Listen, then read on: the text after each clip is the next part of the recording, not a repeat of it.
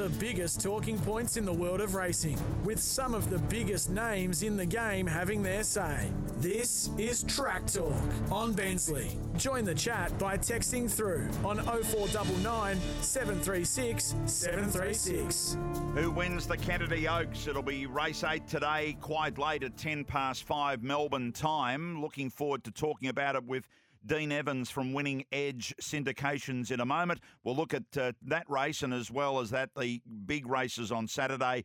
And of course, we uh, will chat with Brad Gray because the million dollar golden gift for the two year old spotlights the Sydney card at Rose Hill on Saturday. That's all ahead in Track Talk. We'd love to get your thoughts as well on, uh, as we say, 0499 736 736.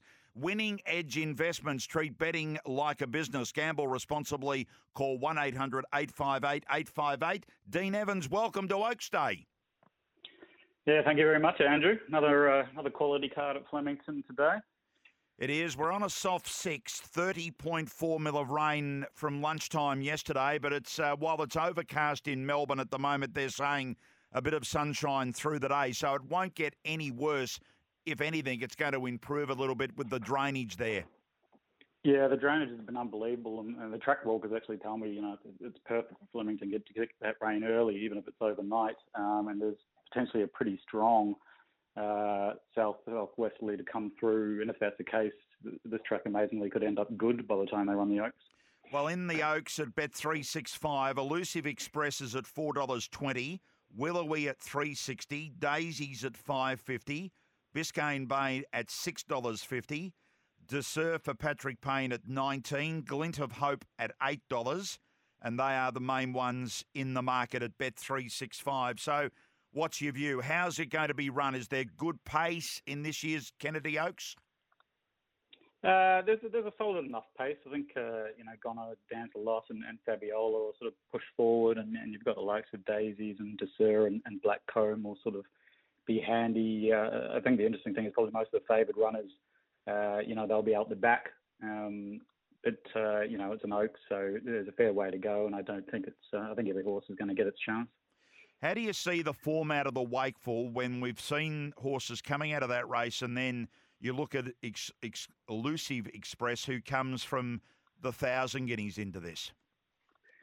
Yeah, look, coming out of the Wakeful is certainly the best, uh, the best lead up in the last uh, 10 years, six of the winners have come out of the Wakeful. Um, and for me, I thought that the most impressive run uh, out of that race very clearly was was Willowy.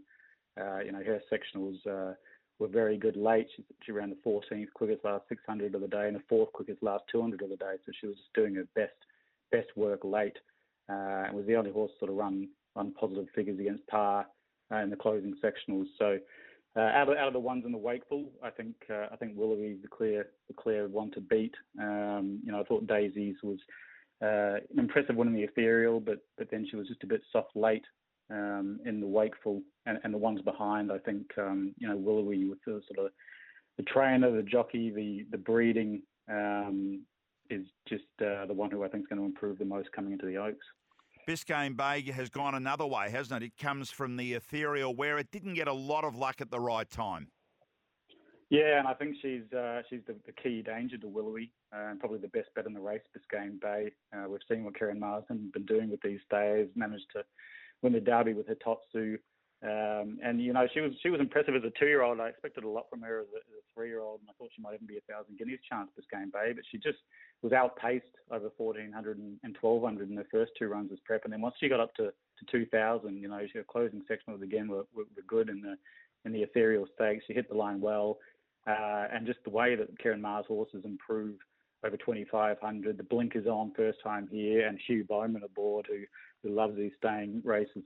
Um, you know, I think that she's uh, she's clearly the big improver, and, and for me, it's uh, it's a race in two between Biscayne Bay and Willowy. So Biscayne Bay, six fifty and two fifteen the place. Willowy, as I say, is the three dollars sixty. So from a punting point of view for our listeners, you'd be looking at the price of Biscayne Bay. Yeah, absolutely. At the moment, you can get six dollars fifty. Um, you know, I think I think that's a, that's a good price, and I'd be I'd be backing Biscayne Bay for a really nice result, and just making sure that uh, you know, I think you back Willowy to win as well. I think uh, you know Daisies and, and and Glint of Hope they're both in their first preps, which makes things a bit tough.